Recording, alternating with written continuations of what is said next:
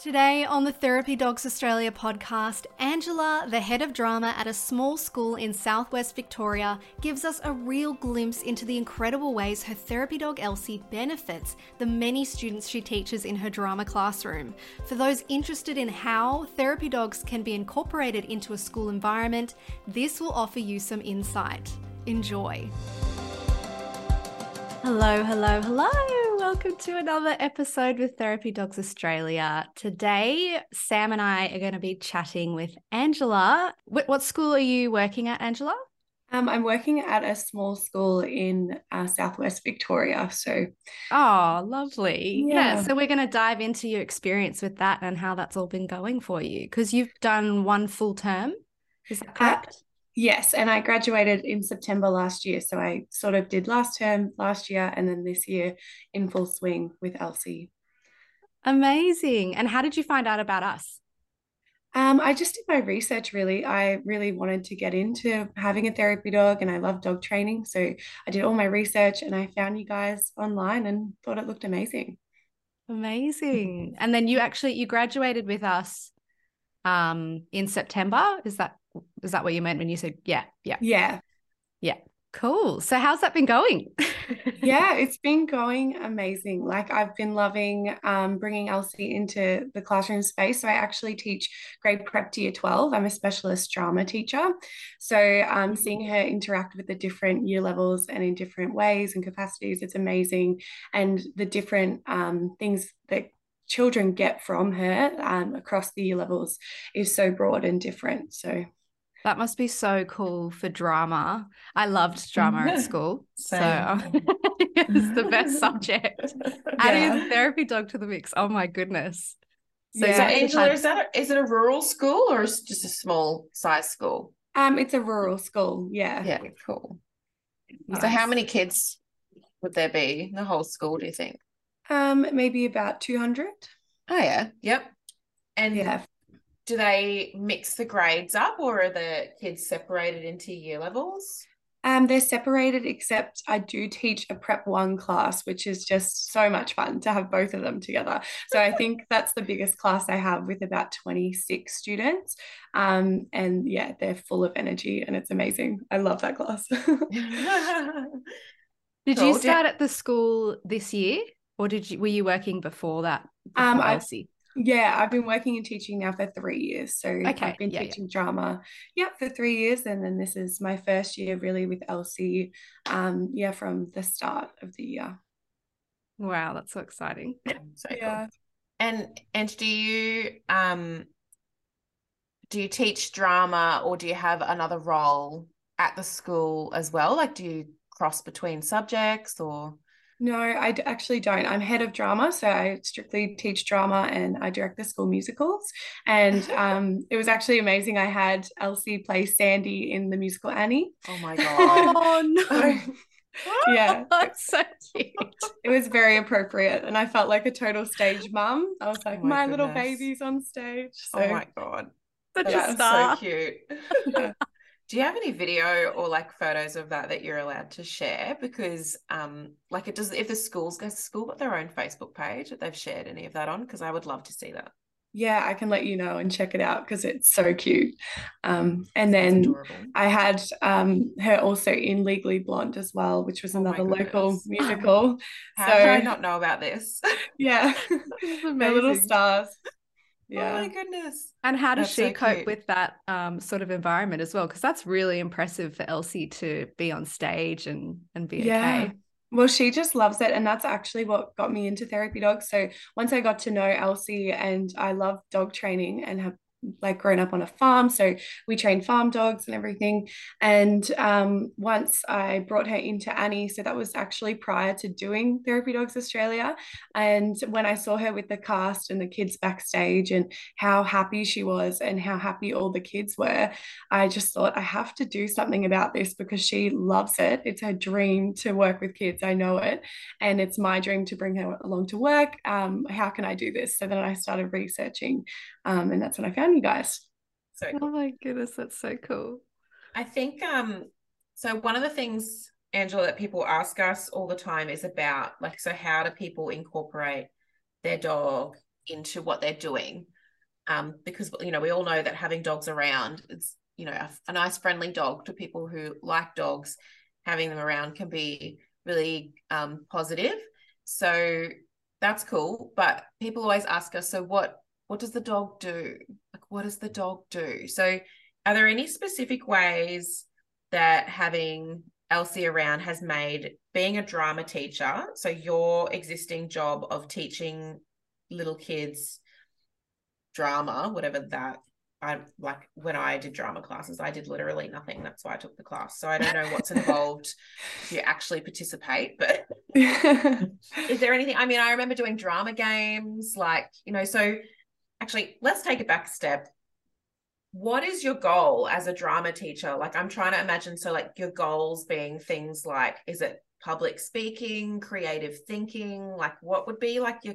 It, does it work like that? What are the go- What are the core goals? Yeah, the goals of drama are definitely like creative um, development so getting students and kids to come up with um, so they improvise and they write scripts and really just getting their creative um, juices flowing and then also the autonomy of um, performing and getting that confidence and being able to um, look at you know a crowd of people and feel comfortable which is a big thing for a lot of people mm. and i mm. like to connect it with um, real life experiences and i know they're little kids but my older ones um, saying things like when you have a job, you might need to public mm. speak and you need mm. to use these skills. Um, just communication skills all around are so important for you might future. have to go on a podcast. Exactly. exactly. Yeah. Yeah. Um, okay, so I'm just gonna work, I'm gonna work through this so I understand. So I've got our goals for our little people. So creative thinking, their autonomy, being able to perform, public speaking, all that sort of stuff what are your challenges? Like, I can imagine, especially in the landscape that we've got in this day and age, I can imagine there's surely a lot of little people who are quite anxious, who are nervous. Maybe they don't have great creative skills. Maybe what would be the challenges? Is it getting getting nervous kids to participate? Do you have challenges behaviorally? So do you have like um, behavior management kids that because drama might be a little bit less of a structured classroom space. I would, um, I wonder, does that bring any behaviors out in some kids, or do you have problems with like group work? Like, what would be, you know, kids working together? My drama teacher definitely had problems with keeping students on task.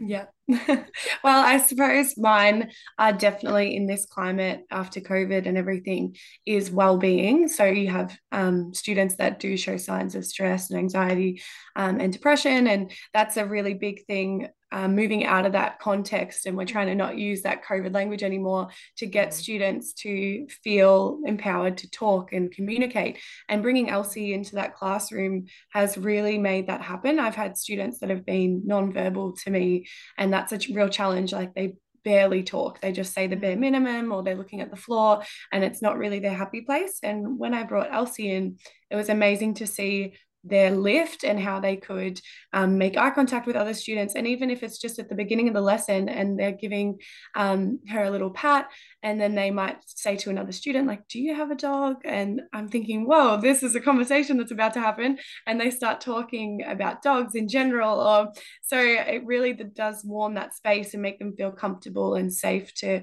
explore drama and be creative. Uh, so it's a wonderful thing to have her as well as I use her in a lot of other capacities too, but especially on that entry point, um, it can calm the students down definitely. Making notes so I can come back to these and yes. we can discuss them in more detail. Got well-being.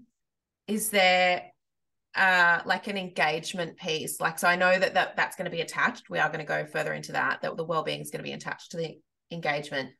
What about engagement in actual because I remember like drama games activities. So for people that haven't done drama before, like at school or whatever, you know when you go somewhere and they make you do an icebreaker, like any kind of like team day or something like yeah, that, or somewhere days. new, or like yeah, like we'll do them at like yeah, Brumby camp stuff. Like they're icebreakers. Like actually, do, Ange, do you know like what is what is the go with icebreakers? do you know? Um, well, in general, they're probably just good to break the ice, but maybe to just get people out of their um own little shell. Like I think people enter Yeah. those sort of days and they're quite if they're introverted or um and they don't know people, they might feel more comfortable to reach out and ask for help or have a chat. Also, because how physical all those drama games are, it can help shake some of those nerves, nerves and tension that you're holding in the body too. yeah. So even that just helps if you can get a little bit silly or relaxed or, you know. Yeah. Definitely. I think humor is a big part of it. It's definitely the case that, like, you would know, like, if there's no, okay, so let's compare, like, so going to a conference. So if you go to a conference and everyone's just sat wherever and like it's not, it's not a workshop kind of thing. And by the end of the conference, whether it's a day or two days or whatever, you've probably maybe had a bit of a chat with a couple of people. But when you do like a workshop and it's like a smaller group and you're, supposed to be working together in the workshop, if they do an icebreaker, it just fast tracks that whole thing. So you gets you talking. It's like a semi-structured way of getting you to interact with the people around you so that you've broken down that barrier. Whereas if you don't have that um, structure to it, then you can sit next to someone for a whole day and not even just say anything more than hello. So I definitely think it's designed for that. I know that people are probably listening, being like, "Of course it is, you idiots." Just Google it. I've Yeah. just never, just never looked into it. Yes. Um, but yeah, so if we're thinking about like your drama games and stuff like that, I'm just was trying to put people back into that space of like how awkward it can be. Like when Yeah. you first do an icebreaker, it could, everyone's groans at it because it's like, oh, it's always something that's like a bit silly or And it can be a bit Gets you out of your comfort- uncomfortable. Yeah, gets you out of your the comfort zone. Yeah, yeah. like, ah. Ah. Okay, Yes. so back to my point. So is Elsie, has she become a part of any drama games or things like that? Yes, she does. So, especially with the primary kids, sometimes she is actually the theme of the class. So, we make Elsie the total theme, and we're like, we're looking at Elsie because they learn a lot about animals and movement, and they also learn about um, emotions. So, acting different emotions and walking like different animals. We do super fun days where we just act like we're at a zoo, and you just think, like, how am I getting paid to be a giraffe today? But I actually think that all the time too.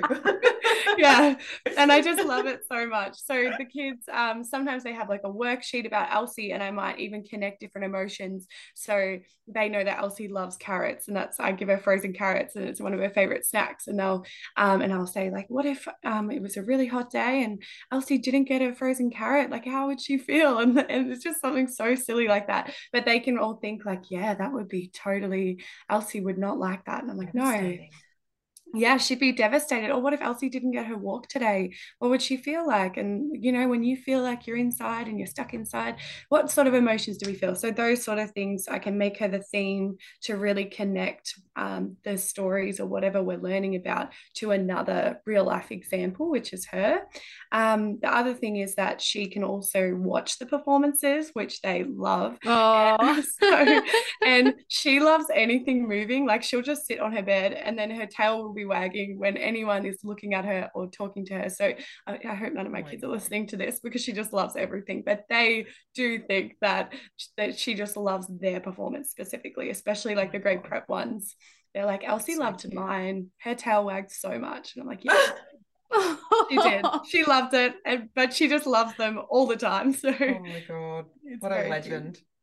Yeah. Very very cute. All right, so we've got well-being, we've got engagement.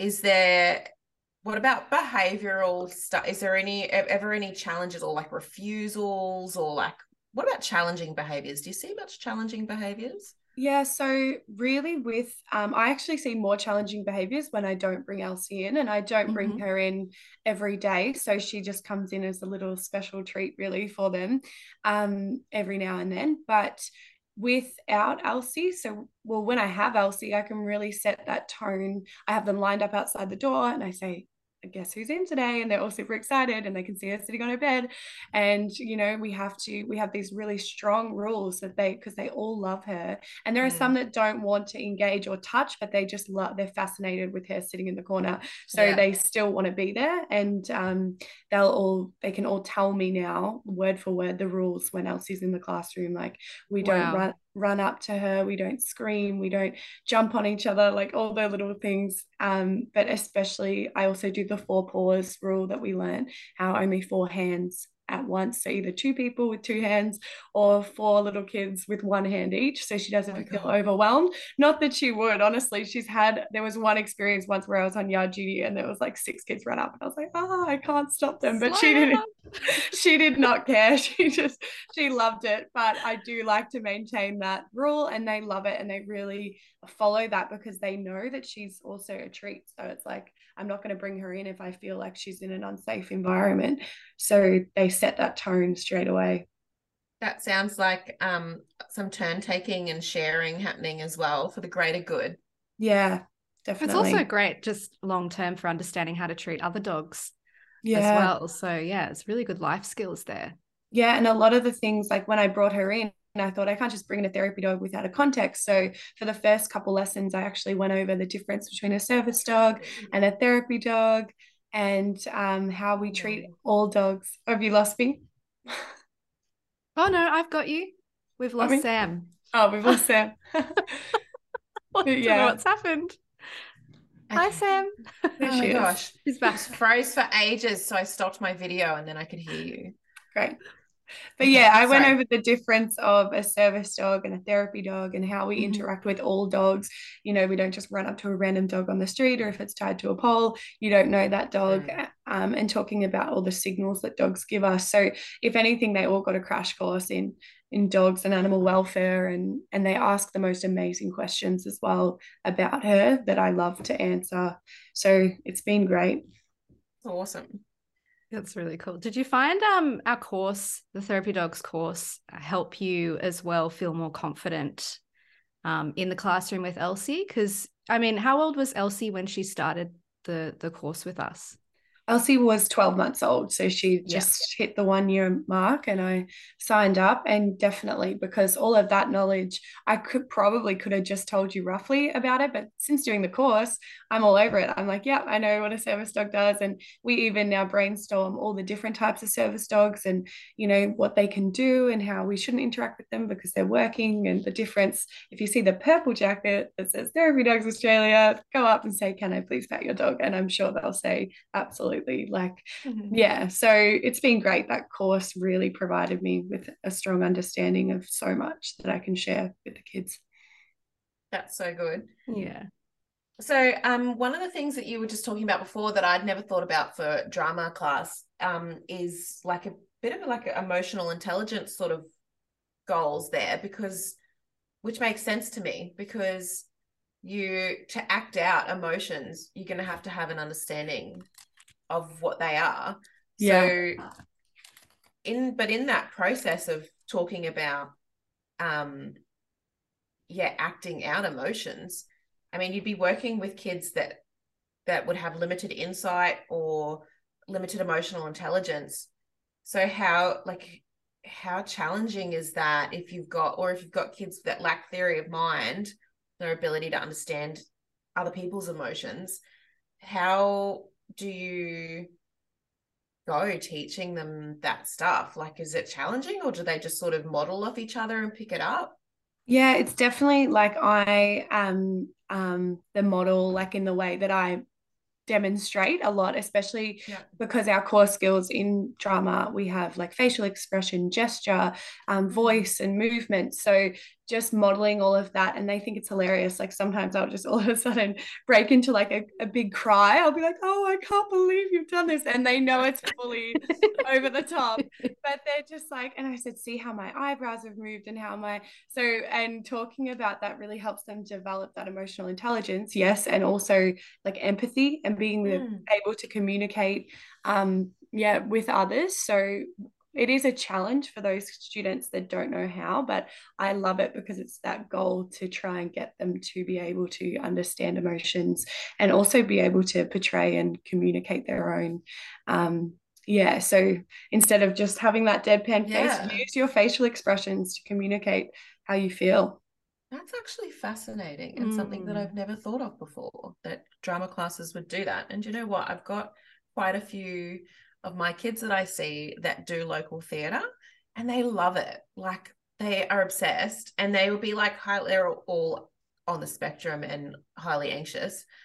And like you'd think they wouldn't they wouldn't want to do theatre, like, you know, but from heaps of them, because we got a we got a cool local theatre, but heaps of them mentioning it to me over the years. I've recommended it to other kids and families and stuff, but I've never really known like I, you know, they sort of they haven't really described it like they're sort of like, oh, you can just like surely, surely that's hard for you to be in a show when you're so anxious. But they just have described it as like, yeah, but you're just being a character. Like it's Yeah. so it's a bit different to being you up on a stage. And I was like, oh yeah, whatever, it makes sense. Um, but this is making even more sense that they're actually learning how to, yeah, in, express and interpret emotions, which is, yeah, fast. That's actually really fascinating. Yeah, and I love connecting it to Elsie. They find it hilarious when we do like disgust, and I'll say like, "So Elsie needs to go to the toilet, and what do we do on the walking track?" Like I get out my bag and I'm acting out like picking up the poo, and they think it's so funny, and I'm like, "What am I acting?" And they're like, "Disgust." It's so you can really yeah change that. Um, That's so if cool. they don't have the knowledge of an emotion, that you can give them an example through Elsie, which is great. That's so cool. Mm. Amazing. And I suppose you can also apply Elsie's body language in in when we're talking about expression and and reading people and empathy.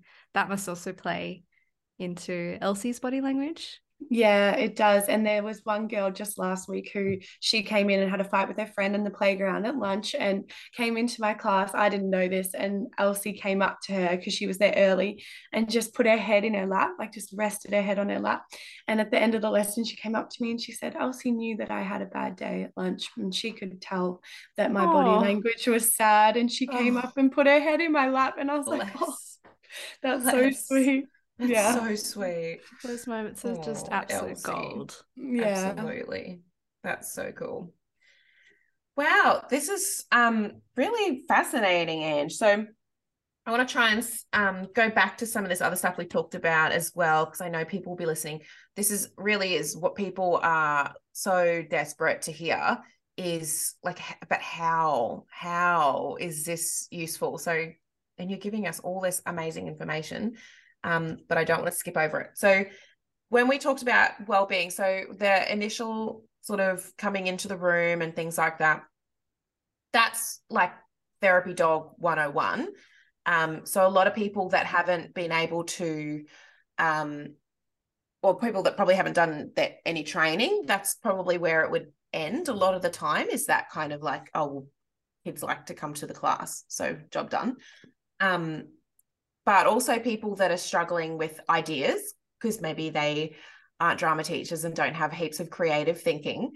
Um, when we look at that well-being side of it, so that coming in and you know being feeling like they can be, it's a safer space and things like that.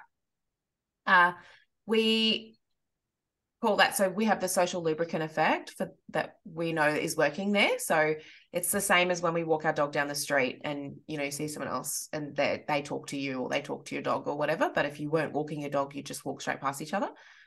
So it's the social lubricant effect. So that's definitely going to be a part of what's happening when the kids come into the class and they're starting to say like oh do you have a dog? or you know or they'll say something about the dog to each other like um she's licking me or like you know stuff like that. And then it's a shared experience. They've got joint attention on you know both of them all of them have all their attention on something it's just really inclusive just giving that that effect there which is awesome so that was that well-being part so then we got the engagement in um, some of those more tricky or challenging games and stuff your drama games or like what we adults would know to be icebreakers and stuff like that where you know, we're trying to get you out of your shell and and things like that. And those can be so challenging, even for fully or reasonably functioning adults. That's like so hard to get involved in. Um, so having Elsie involved in those sorts of games is, sounds like it's it's getting um the kids you know breaking those barriers down a little bit more for them maybe a bit more encouraging for them. People might be listening to that going okay so but like what but like how? Um do you think so when i involve my dogs in stuff like this i don't always have to physically directly involve them. So um, sort of like what you said, like she watches the performances. So like sometimes it's stuff like that where the dog's not, you know, having to be really laborious in what they're doing. Um, so would there be some sort of more subtle ways she's involved like that? And are there any that you can think of off the top of your head, um, ways that she's in, involved in a game? So like, for example, we might do relay races or something where, um, you know, the kids have to take the dog's on a lead and the kids are in on either side of the room. And so one kid's going to go with the dog to the other side and then pass them over. But to get a real sort of teamwork thing happening i might make that there's a challenge that when they get to the other side of the room you know like they've got to answer a question correctly or they have to ask each other a question about themselves or you know they've got to tell I, what's your favorite color? Green. Okay. and then they have to run to the other side. Their favorite color is green. What's your, you know, like those kinds of things to pass off the dog. Can you think of, I know I'm putting you on the spot, but can you think of any either direct or indirect ways that Elsie can help with those sorts of games and things just to help those people out there that are trying to think of some ideas? Yeah, so we do a lot of improv, um, and we also do a lot of reading of stories and things. So um, I actually, which is a lot, I'd like to write Elsie into the worksheets and actually into the. So that's something that's really, that. yeah, yeah, which is really good, and the kids connect with that. But um, some of our more practical exercises, if we're doing improv, sometimes I'll act with Elsie, or I'll actually, they get a chance without realizing it to handle Elsie. So I'll, um, in a controlled space, we're all sitting in a circle and it's called space jump. So one at a time, um, you sort of jump up and you change space and time. So um, they're improvising with Elsie. And the first, I always start out because her classic, most dramatic move is the bang, and she plays dead. So oh my gosh, that's awesome yeah, we have like this big dramatic act, Elsie and I, and I'll and I'll go bang, and she plays dead, and then she gets up and tail wagging, and they all think it's hilarious that she can play dead. Uh, but they have been doing little acts with her as well. So it's never too many kids at once but they each get a go to like handle her or they they love doing bang. And after a while i'm like okay that's enough bang. We need to come up with something else. Um, but they can say sit and down and do all of her little um, yeah, um, go through her training with her and she loves doing that too if anything now they've almost ruined her because she loves to shake hands and after oh, yeah. a while she'll just like shake i just want to shake and yeah. oh man kid, if it is any way you want to ruin your dog's trick training show it to the kids i yeah. tell you what it's a bloody nightmare but yeah. that's that's that's a part of uh that's a part of the job so um, what I'm thinking about as you're saying that is like, okay, so let's say we've got, I use my dog's tricks all the time as um, engagement tools. Um, I don't have any fancy ones like bang. You're making me look like a real fool here, but that's all right. so, um, when you're saying that, I'm thinking of things like, okay, so you could write down on a board, which is what I do, write a list of the tricks, and then you could have them build a story where which involves the tricks. So, like, they've got to build a narrative that has the bang at the end, or maybe they build a narrative that's got the bang at the beginning and then there's like a war or like, you know, something that happens like around these different tricks and stuff. Or you could do things like have the tricks on a card in a hat and each kid pulls out a trick and they've got to build a narrative around that trick yeah. that they've pulled you know like it's in in their little story she's got a shake for some reason. So maybe they're coming up with a business deal or, you know, like things like that, that, that could really get them going. So um, those kinds of things are the things that I use my uh, trick repertoire for as well, but also like rewards. Like I use it as because we use food when we give the dogs, we ask the dogs to do tricks. So the kids can earn dog treats. So as they go throughout like their session and what they're supposed to be learning and stuff. I can my token economy is dog treat dog treat treats. And then they use those treats in i've got a, a, a, range or variety of activities that they can use to spend those treats in. Um, and it's so engaging like it's so motivating. It's crazy how how hard kids will work for a dog treat. Yeah. I believe it very cool. Good point though about they do they do ruin your tricks. This is something that i've been talking about with the horses as well. So whenever we've got um, clients students participants, whoever working with your animals, um, if you're going to show them something that or model something that they're going to do with the animal. So, like, say it's Angie's bang trick, or you know, like with the horses, it's just certain maneuvers or whatever, uh, all groundwork stuff for me. But um, once you've shown it to them and, and had someone attempt to do it, you can't actually be um they're not going to do it right and you've got to let that go so mm. when otherwise it's not useful it's not a useful thing to have in the space if it's something that's got to be done perfectly or else you're getting stressed about it. Um, and it is stressful when someone does things not right because they're using incorrect timing incorrect cues all those sorts of things and it actually does ruin your training down along the line. The only way to manage it is option one avoid it don't do it so if i'm teaching my dogs or horses something new um, and it's not they're not at that sort of solid phase of learning with it yet i don't show it to my clients participants whatever uh, the second way is uh, you have to refine it so hmm. after people have done the whatever. So whether it's your bang trick or whatever, even leading horses and haltering horses and things like that, or horses, um, because horses are like they are taking the piss way more than I find with dogs. But I guess some people's dogs are probably just the same. But as soon as you let horses get away with stuff, they're like, this is great. This is now the rules forever. This is fantastic. I'll remember. yeah, this is great. I don't have to stand still for anything and I can be right in your bubble and, you know, I can do all this stuff. This is fantastic.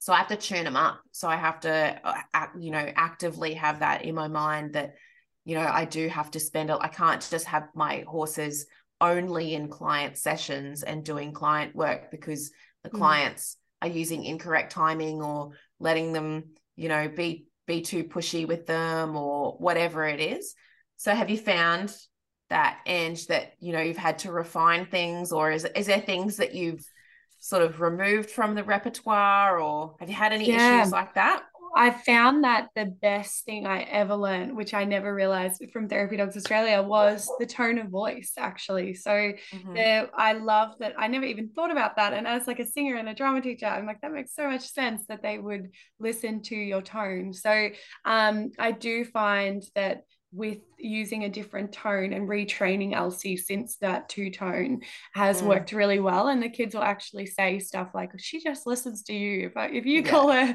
she just comes back. and I'm thinking, yeah. And I just joke, that's because she knows me the best and all this. But really, it's because I'm using a different tone of voice mm-hmm. and and probably because she does know me the best. But um, yeah, I do like to use that tone, and it's almost a singing tone, and the kids don't realize that because I'm always, you know, singing and animated. So, um, but yeah, it does help a lot to have that in the back pocket to know that if I do want her to move away from a group, or um, mm. if if I feel like they're overdoing something, I can reset the scenario and just yeah. be put it on her bed and then say to them, I think um Elsie's, you know, a bit tired of that one, or and they really yeah. do engage well with that. They understand. Yeah. I say you have to think if you were a little dog and you had 12 kids yelling bang at you, how would you feel? And they go, they can communicate, yeah, I'd feel overwhelmed or a bit worried. So we don't do that. So they're really good. Yeah. I've done that to my kids before where or maybe not exactly that, but um explain that before too because you I, you do get kids that will say sit, drop, shake, sit, drop, shake, shake, shake, shake, sit, sit, drop, drop, shit, sit, sit. Uh, uh, they will just keep going. And it doesn't matter if the dog's doing it or not. they're just going to keep going and keep asking and lots of stuff. So I let my dogs totally disengage from that. Like I don't ever, I never actually ask my dogs to follow through um, for something that someone else has asked them to do. Um, I, if I want them to follow through, I'll ask them, um, but I don't get them to follow because they're around little humans that have no concept of what how frustrating or stressful or overwhelming that could be mm. if a dog mm. really thought that they had to do everything that everybody else asked them to do. Yeah. Which realistically, my dogs don't ever have to do anything that anybody else asks them to do because I'm their handler. So I'm there. So exactly. You know what I, I mean? I think that's really what my dogs do now. You've said that without realizing that's why Elsie listens to me because she, I think she does actually disengage. She doesn't care. Mm. Like their little voices, yeah. that yeah. tone, she's just like, I love you guys. And I'll make eye contact and, and mm. cuddle up, but I, I'm not going to actually listen to what you say. Yeah. I'm not yeah. doing what you say. Yeah. that also really helps with preventing like any adverse reactions because they know mm-hmm. that you you're there in mm. the room. So they yeah. can choose to disengage but it's also because that they they know that you've got their back and you're advocating for them as well which is nice yeah, yeah definitely yeah and you don't need you really don't need and it's better if you i think from ex- my experience it's better if you don't have a dog that feels like they have to do everything everyone says because of that like that mm. you really mm. are exposing them to these environments where people are going to keep telling them to do mm-hmm. stuff and mm-hmm. asking them to do stuff which it's nice if it's you know like some yeah kids will say to the dog sit and they'll sit or whatever like but that's totally the dog's choice and it's lovely when they do that or they'll call the dogs over and the dogs come over or whatever and that's great like that's that's really really cool but it's not so cool or so um difficult to achieve naturally that i would um, enforce anything that someone else has asked my dog to do because of the level of stress and frustration that I think would come from them feeling like they have to do stuff all the time. Like, especially like their trick training and stuff. Like, if they're not going to do it, they're not going to do it, you know? And we use food mm. for that. So it's like, if they're not going to do it for food, they're not doing it. Like, yeah. Know, but I try not to, I don't overuse it. Like, we hardly ever do tricks now. Where my kids are all obsessed with my dog food puzzles. Um, so they like they always choose that, or like they play hide and seek with the. What do you mean by dog food stuff. puzzles? You know those um Nina Ottosson puzzles. Oh, the puzzle get, toys. Like puzzle toys, yeah, yeah, yeah, yeah. My kids are obsessed with those, and I use them all the time, and the dogs like love it. So, you know that we haven't done. What do, what do you do? As in, they they put the food in the different little compartments for your dogs. Yeah. So and uh yeah, and there's different different difficulty ones and stuff right. like that but I use them for different interventions. All we could do a whole podcast, mm. Max, on the ways I could go back through my notes or just keep track over the next week or two. Seriously, and yeah, I, I, I, should do that. Yeah, that and list all the different ways that I've used them um, as interventions because yeah. they're so handy. Mm. I've got like six puzzles in my room. We use them all the time. Wow, cool. Yeah. Um. So anyway, point being, um, yeah, I think that's cool that that she won't listen. Is there anything that you've you know like if kids are like have you had that? Where kids are like bang bang bang bang bang yeah. bang. I have but um now because i say like i bring her in because she's my dog and like she's not she doesn't have to come in. She's not in the curriculum. She does enhance our curriculum but i don't need to bring her in. They do listen to me like a drop of a hat. They're just like oh we better stop now. Because um, yeah it's yeah. really sweet. And she loves i think elsie's shake. She's just hilarious. She is the, she's a golden retriever by the way. I don't think we've said that. She um just is happy to put her hand out and like it's almost like you're giving her a manicure. Like she just puts her hand out and she wants you to hold I her hand. So yeah, so and give her a little hair massage, and that's like one of her favorite things. And she'll so just cute. do that to kids, and um, so they don't even need to say it. She'll just come up to them and yeah. be like, "It's time yeah. for a hand massage, please." Yeah. yeah. So cute. Um, I've done with my kids before if anyone listening is is having these issues um, as an insight sort of building like or an empathy building thing um, asking them to do that those things because they'll be like sit drop sit drop sit drop and i'll be like okay sit stand sit stand, sit, and try and get the kid to do it, and they hate it. Yeah. I'm like, so probably not that fun for the dog. Definitely. Pretty funny. Yeah. Elsie, when she's tired, she'll also let out like a little sigh. She often, she's a little sigher. Yeah. She's like, oh, and then I'll just say, oh, she can go on her bed and have a little relax. Like we'll let her have her time. And and she does do that herself. Like she'll just let me know, like, I'm tired now. And I'm like, yeah, Yeah. that's fine. You go. But the kids find that so funny. And I just because it's very human as well. Like, and I say, Mm. when you come home from school, are you just like, oh, I'm just tired. I need to lay on the couch. And they love to connect that. So they can also now read when she's feeling a little bit tired or just So a bit over it. Yeah. Um, and have you ever played Simon Says with the dog and the kids? I haven't. That's a fun way to use tricks Yeah. as well. Um, but especially because um there's probably a couple of things like does Elsie roll over? None of my dogs roll over. Yeah, she can roll over and spin as well. My dogs can spin. Oh, I've Yeah. got one. I've got one. Yes. Dougie can spin, Um, but he does need quite a bit of a big hand Nala a action. fair, yeah, Nala needs a fair bit of hand action. That's one thing I let the kids do too early with her, and now she's confused. I need, I would need to spend a bit of time on that to fix that, which I have not done. Um, add that to the list, guys, of things I haven't done. Um, anyway, so you could do you could do um games of like Simon Says and yeah, the dog like Elsie says, or Yeah. And like, but you get like, so your Simon says, but you say things that she can do. So it's Oh, like so she does it. Yeah, yeah. and so they all spin, like roll over, and they all get down and roll over, or like things like that. We've done a bit of Yeah. that in groups Yeah. before. that's, That's so fun. cute. Yeah. Bit of a cohesion thing. We sometimes do stuff like that in our kids groups because the kids have lost the plot.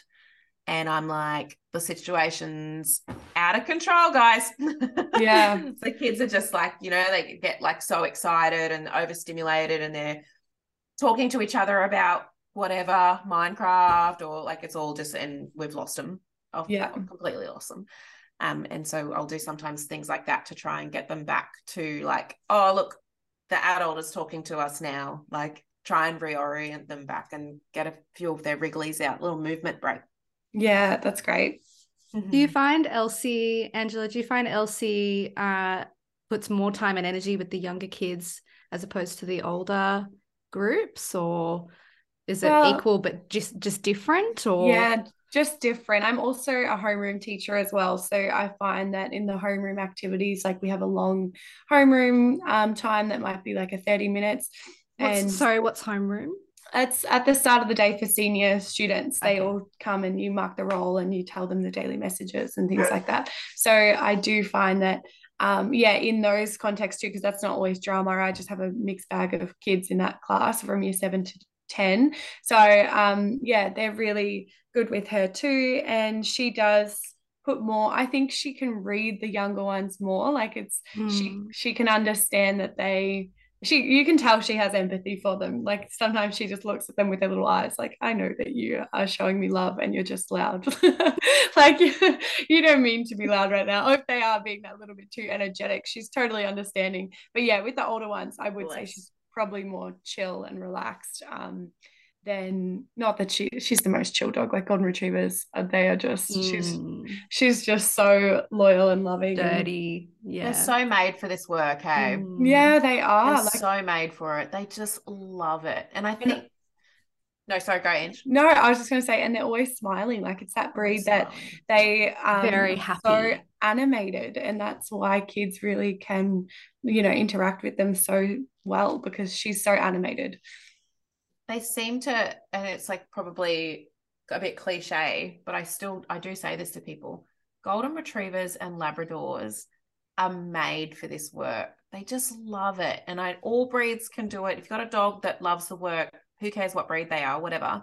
But if you're buying a dog to do this kind of work, you absolutely nuts if you go past a golden retriever or a labrador because they truly enjoy it. They find it fulfilling. Like they just it's I've that I've known that many golden retrievers that are exactly like you described with Elsie. Like they just love kids. Yeah. They just want to be around them. Like they genuinely, you know, and everyone's like, yeah, yes, we have to be careful with kids and dogs, and we need to teach kids to respect dogs and dogs to respect kids, and you know, like absolutely all of that. But they just love it. And the labs are the same. Like they see kids, and they're like, my dogs did not grow up with kids. Well, Sunny didn't. Nala's grown up around therapy kids, but that you they don't have to like they just seem to understand Mm. that this is a small playful human and this is an opportunity like this Yeah. is going to be great Mm. and they're stoked like they find them they're like hell yeah this is awesome Mm, It's and just Elsie, like every. Sorry, Angela. no, um, Elsie loves her uniform now. Like she, uh, her Oh. little uniform, and she'll Cute. run to the car. Like she's literally, I get that uniform out, and she's like, "Yes, we're going to see little humans today. I'm at the car already." Like she's so excited, and we, I do use her in nursing homes as well. I've taken her to a few local nursing homes, and the kids love those stories because I'll tell them a little story. Like Elsie went for a little walk with Jeff, who's 85, and and how do you think that she'd feel with him and he's vision impaired and so you can really communicate with the kids as well the different ways she can interact with people and and they love that and at the moment they're actually doing an activity on um, I just gave them a couple prompts. So Elsie goes to the dog park, or she goes to the park and meets another dog.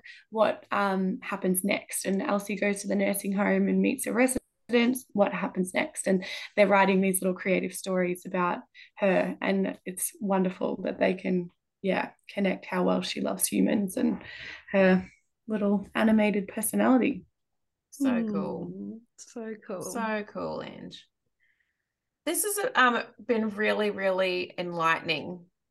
Really really fascinating. Like I knew it was going to be interesting but I I really I've really really enjoyed this chat this has been it's just really, really nice cool. going through, you know, the the how, like we were Yeah. saying. Yeah, Yeah. just hearing the, exactly how Elsie's um being incorporated into the curriculum, and yeah, it's really cool.